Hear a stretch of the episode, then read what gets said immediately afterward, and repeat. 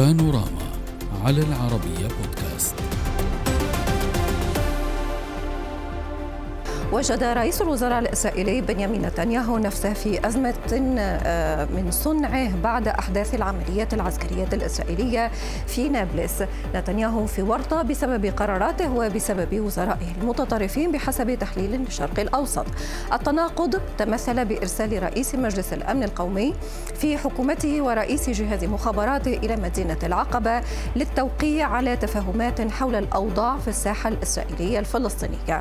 وفي الوقت نفسه دعوة عدد من وزراء حكومته إلى محو بلدة فلسطينية عن الخريطة في ظل استمرار أعمال العنف بين مستوطنين إسرائيليين وفلسطينيين. مراقبون لقرارات نتنياهو يقولون لا يستطيع رئيس الوزراء الإسرائيلي الادعاء بأنه فوجئ بالأحداث الأخيرة فهو من شكل حكومة من حزب متطرف. عدا أن من يعرف نتنياهو ومفاهيمه السياسية يعرف أنه منحهم قوة كبيرة لتنفيذ مآربهم السياسية.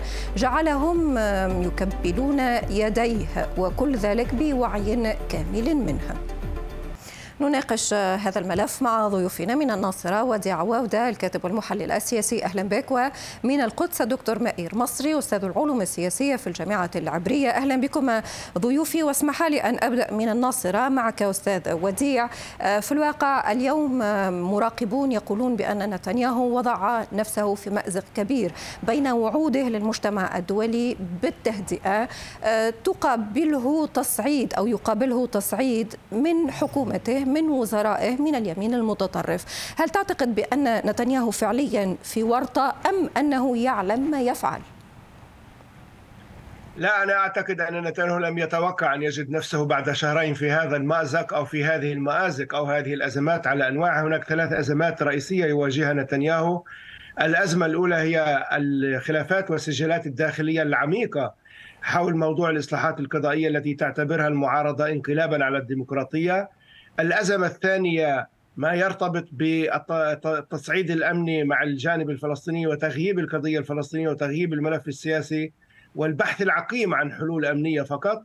والأزمة الثالثة وهي مرتبطة بالأزمتين السابقتين هي هذه التصدعات أو التوترات الأولية داخل الائتلاف الحاكم خاصة وأن بعض المشاركين في هذا الائتلاف بعض الأحزاب كان من المتوقع أن تسبب هذا الصداع لنتنياهو وهو المسؤول عن ذلك لأنه سبق وقد عمل على توحيدها وعلى إطلاق قوتها وبالتالي انقلب السحر على الساحر وحولت هذه الأحزاب وأنا أتحدث عن الصهيونية الدينية وعن القوى اليهودية حكومة نتنياهو إلى ما يشبه الكاريكاتير. فبعد ساعة من الإعلان عن مخرجات قمة العقبة صارع وزيران رئيسيان في حكومته للقول ان ما كان في العقبة سيبقى في العقبة وهذا لن يلزمنا. نعم. وهذا أحد أسباب الحرج وبالتالي هناك يعني بداية تساؤلات وهناك يضاف إلى ذلك طبعا سجالات وانتقادات متبادلة بين حزب الليكود الحاكم برئاسة نتنياهو وبين هذين الحزبين. وهذه المرة الأولى يضاف إلى ذلك استقالة نائب وزير وهو رئيس حزب نوعم في إسرائيل أفي نوعم اليوم. عادة السدود تنهار وتتدفق المياه بقوة وتدمر ما أمامها من خلال ثغرة صغيرة. أنا أعتقد أن اليوم كانت بداية آه، هذا التحلل بداية العد التنازل في حكومة نتنياهو حتى وإن طال ذلك أكثر من شهور.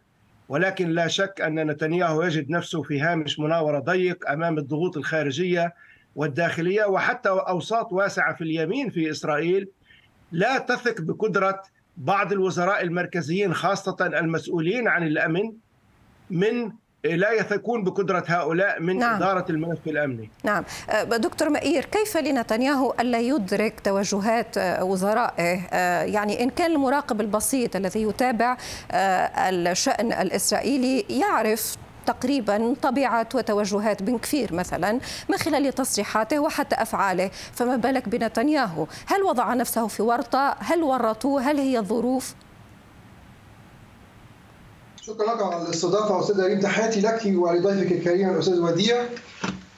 أولا لدى إسرائيل متطرفين كما أنه لدى السلطة الفلسطينية متطرفين، أنا أتحدث عن حماس واخواتها نتحدث عن السلطة الفلسطينية، رأينا انه بعد العمل الإرهابي الشنيع الذي قام به ولكننا اليوم دكتور مائير نتحدث عن الشأن الإسرائيلي.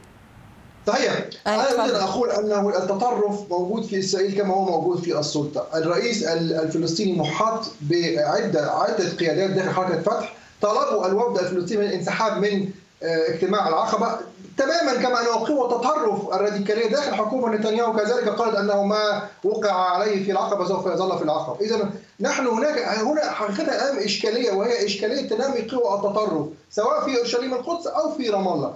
لكن على أرض الواقع استاذتي الكريمه الليكود ممسك بزمام الأمور، نتنياهو هو عنوان الحكومة، وأنا لست بصدد الدفاع عن نتنياهو بطبيعة الحال لم أنتخبه ولست على الإطلاق من فريقه، ولكني أقول انها الأزمة التي نواجهها اليوم هي اندلعت في عهد الحكومة السابقة، حكومة التغيير برئاسة بنت لابيد، حيث أنها بدأت العمليات الأمنية الإسرائيلية في جنين، اليوم في نابلس، لأنها مناطق حقيقة فقدتها الأجهزة الأمنية الفلسطينية. وفقا للاتفاقيات المبرمة لاتفاقيات أوسلو هذه المناطق لا يجوز أن تصبح مرتعا للجهاديين والإرهابيين وبالتالي إسرائيل تدخل حيث تنسحب السلطة الفلسطينية صحيح ولكننا لا نتحدث فقط عن هذه المناطق. دكتور مئير نحن نتحدث كذلك عن المسجد الأقصى وتعلم حضرتك ما الذي حدث فيه. نتحدث عن انتهاكات بن كفير ونتحدث في المقابل عن وعود نتنياهو. بتهدئة هذا ما وعد به المجتمع الدولي. وهنا سؤال كيف سيحقق هذه المعادلة الصعبة؟ أنا أعتقد أنه قوى التطرف في إسرائيل هي فقط حنجوريه هي تتحدث فقط. يعني مسألة زيارة بن فير إلى ال ال ال يعني هو ليس المسجد الأقصى ولكن في مكان قريب للغاية من المسجد الأقصى نحن نسميه جبل الهيكل.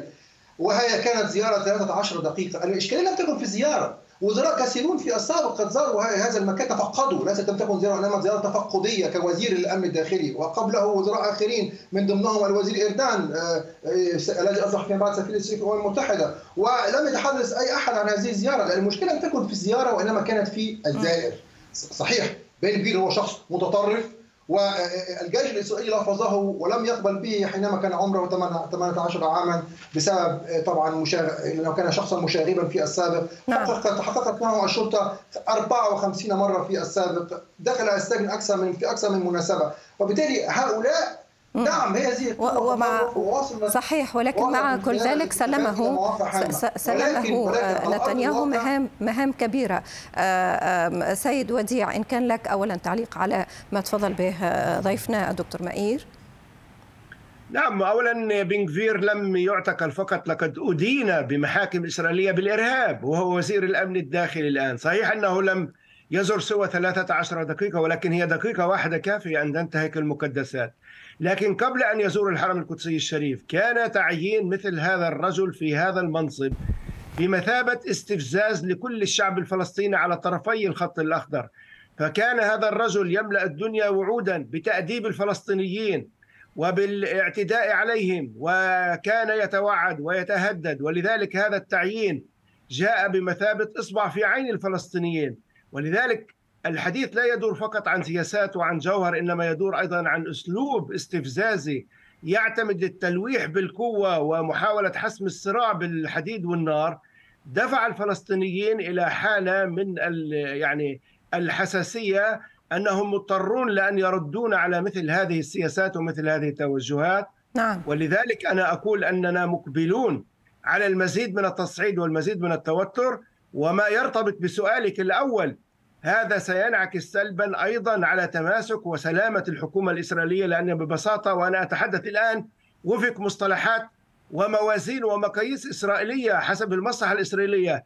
لا يمكن للإسرائيليين أن يرضوا بمثل هذه الحكومة المجنونة التي تعمل يعني بكثير من الحالات بشكل غير أخلاقي وبشكل منفلت وتصب الزيت على النار بشكل مجنون وينذر بالمزيد من المخاطر. وعليه دكتور مائير هذه المعادلة هل يمكن اعتبارها معادلة صعبة أم معادلة مستحيلة قادرة أن تطيح بحكومة نتنياهو؟ هذه المعادلة نتحدث عن كيف لنتنياهو أن يلتزم بوعوده للخارج وفي نفس الوقت أن يحافظ على تماسك حكومته. نعم هذه صحيح إشكالية. نحن كنا نتمنى أن تقوم حكومة وحدة وطنية في إسرائيل. نتنياهو لم يكن لم يرغب في أن يعين بن على رأس وزارة الشرطة ووزارة الأمن الداخلي وإنما هذه هي قواعد اللعبة الانتخابية داخل إسرائيل. النظام نظام نيابي وكانت هناك مفاوضات لتشكيل الائتلاف في إطار النظام القائم. وبالتالي لم لم يكن هذا خيارا ليكوديا أو خيارا من قبل نتنياهو بل كانت يعني أقل الخيارات أقل الخيارات المرة حقيقة ولكن مرة أخرى أنا أعتقد أنه آه، الطابع السياسي للحكومة هو جزء من المشكلة ولكنه جزء صغير ليس هو كل المشكلة حيث أنه الأزمة التي نواجهها اندلعت في ظل كما ذكرت الحكومة الحكومة السابقة وحتى حكومات نتنياهو المتعاقبه في السابق أنا لا نعم. أعتقد انه الحكومة هي معنية بالتصعيد أو معنيه هي معنية بالتهديد ولكن دكتور مائير يبقى يبقى السؤال كل هذا قادر أن يطيح بحكومة نتنياهو؟ أنا لا أظن لا أعتقد ذلك لأنه نتنياهو يتمتع باغلبيه كبيرة لديه 64 مقعد في الكنيست من وهو يمثل القوى النيابية الأكبر في الكنيست لديه أكثر من ربع المقاعد كليكود وبالتالي أنا لا أعتقد ان هناك خطر على استمرارية حكمه أو على آه، استقرار الائتلاف الحاكم. ولكن لا شك في أنه يجب أن تؤخذ إجراءات وهذا والسلطه الفلسطينيه يجب أن تساعد اسرائيل على ذلك. نعم. نحن نتحدث عن العناصر المتطرفة داخل الحكومة ولكن على الطرف الآخر كذلك. نحن على يعني على جميع الشاشات استمعنا باللغة الإنجليزية للرئيس الفلسطيني وهو يدين العمل الإرهابي. ولكن نائبه نائبه باللغة العربية دعم هذا العمل وقال أنه عمل فدائي وثوري وما شابه ذلك. هناك تناقضات يجب أن تحل. ضيفكم الكريم صديق من من الناصرة الأستاذ وديع.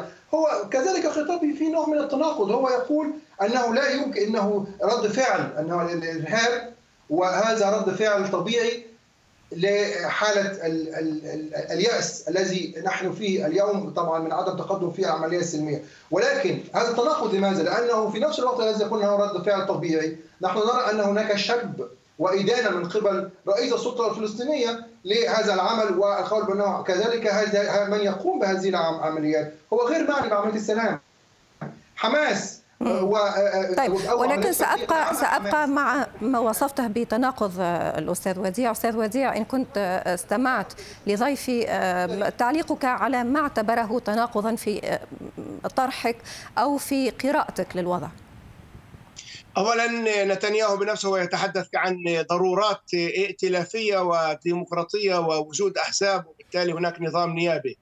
أذكر ضيفك بأن نتنياهو بنفسه هو الذي كان قد جمع شمل هؤلاء الوزراء المتطرفين في قائمة واحدة ولذلك انقلب السحر على الساحر. ثانيا نتنياهو هو صاحب القرار ولذلك ما يجري في حوارة وما يجري من انتهاكات صحيح هذا يتم من خلال المستوطنين أو من خلال وزراء متطرفين ولكن المسؤولية تقع على عاتق نتنياهو وما نعم. هو يت... يعني أفعال حكومة الاحتلال تتناقض مع القانون الدولي بشكل صريح تتناقض مع الأخلاق ولكن انتبهي أيضا تتناقض مع المصلحة السياسية الإسرائيلية ولذا المصلحة الاستراتيجية الإسرائيلية هذا التورط بواقع ثنائي القومية هذا التسخين هذا الضغط الذي سيدفع الفلسطينيين إلى الانفجار كما وإن كانوا داخل طنجره الضغط هذا ما يعيه بعض العقلاء في إسرائيل ويحذرون منه. وكل من يحاول أن يدافع عن نتنياهو وسياسات نتنياهو وهذه الحكومة بأشكال مختلفة ولا يضر بالفلسطينيين فقط ولا ينتهك القانون الدولي فقط إنما يمس أيضا بمصلحة إسرائيلية عليا. هذه العمليات الفلسطينية التي تعود أيضا كيدا مرتدا على الاحتلال وعلى الإسرائيليين يستطيع الإسرائيليون أن يساهمون في محاولة منعها أو التخفيف منها لأن ببساطة ما يتعرض له الفلسطينيون يؤدي إلى ردود فعل من هذا القبيل. صحيح وردود فعل دولية كذلك، شكرا جزيلا لكما على مشاركتنا هذا النقاش من الناصرة وديع وودا الكاتب والمحلل السياسي ومن القدس الدكتور مئير مصري أستاذ العلوم السياسية في الجامعة العبرية، شكرا لكما. السلام عليكم.